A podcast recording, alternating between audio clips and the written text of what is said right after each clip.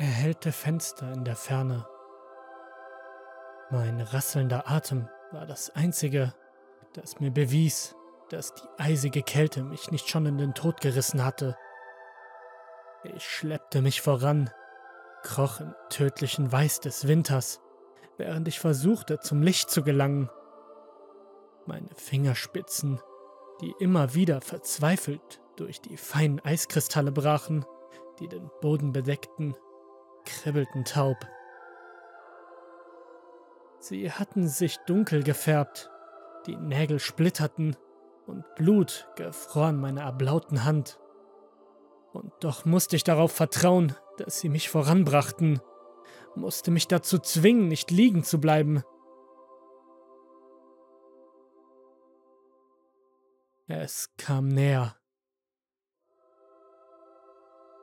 Das leise Krachen der Äste verriet es, beschwor dessen Anwesenheit herauf und versprach mehr Finsternis, als der Wald jetzt schon bot. Ich sah nichts.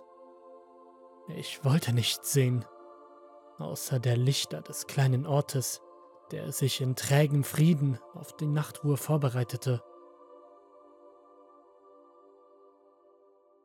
Weiter. Ich durfte nicht zurückschauen, durfte die groteske Neugierde nicht siegen lassen, die mir zuflüsterte, dass ich doch zu meinen Beinen schauen sollte, die es verstümmelt hatte.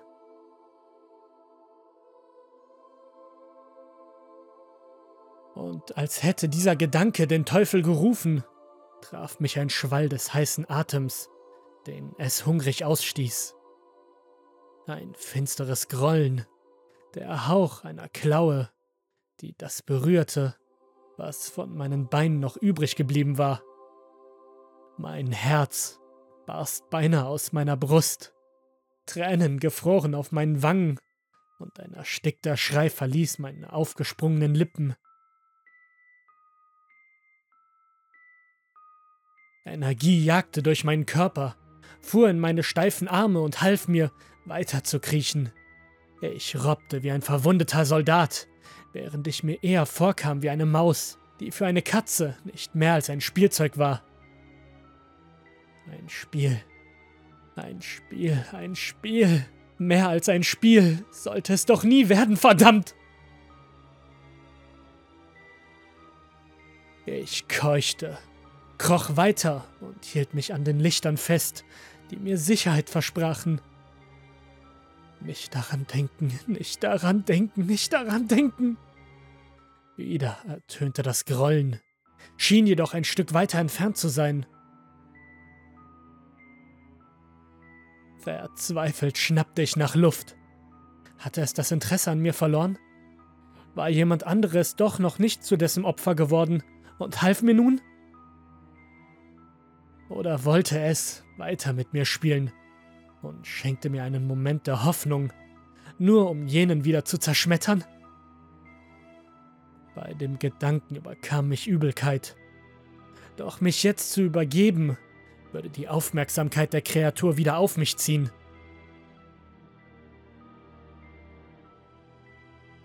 Ich schluckte die hochkommende Magensäure hinunter, schluchzte erstickt und betete, dass meine Blutungen inzwischen so weit aufgehört hatten, dass ich keine tiefrote Narbe mehr durch den Schnee zog, die es wieder auf meine Fährte bringen könnte.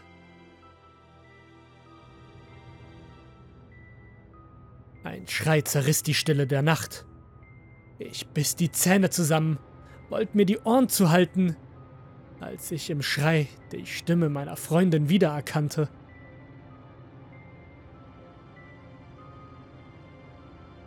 Im Schutz des Tageslichts würden wir sie suchen. Sie und alle anderen, die, genau wie ich, dumm genug gewesen waren, den Wald zu betreten und dieses verdammte Spiel zu spielen. Doch dafür musste ich erst die warmen Lichter erreichen, die mich aus dem kalten Grab retten würden. Egal was war, egal was noch kam, ich musste es schaffen. Für mich selbst, aber auch für alle anderen, die zum Opfer dieser Kreatur geworden waren. Motoren. Ich hörte das Brummen der letzten fahrenden Autos, das Lachen feiernder Menschen und beinahe bildete ich mir ein, selbst das Klappern und Klirren von Geschirr zu hören. Unter Tränen der Freude und der Erleichterung verschwammen die Lichter vor meinen Augen, wurden formlos und hüllten mich ein. Mein Kopf fühlte sich so schwerelos an. Hitze brannte in meinem Körper. Und ich könnte schwören, dass es die Wärme des Lichtes war. Doch durch den tosenden Herzschlag in meinen Ohren hindurch hörte ich das verräterische Knacken von Ästen, das träge Schlurfen durch den Schnee und das dunkle Knurren, das weder Mensch noch Tier jemals hätten von sich geben können. Ich spürte meine Hände nicht mehr, und doch gruben sie wieder und wieder durch die Schneeschichten, die Minute um Minute an Höhe gewann. Plötzlich fühlte ich mich, als bewegte ich mich in Zeitlupe, als würde ich trotz meiner Versuche voranzukommen auf der Stelle bleiben. Schnee fiel, erschwerte mir die Sicht, lieferte mich meinem Schicksal aus. Die Lichter verschwammen immer mehr, und als der Schatten meines Jägers auf mich fiel, erloschen sie.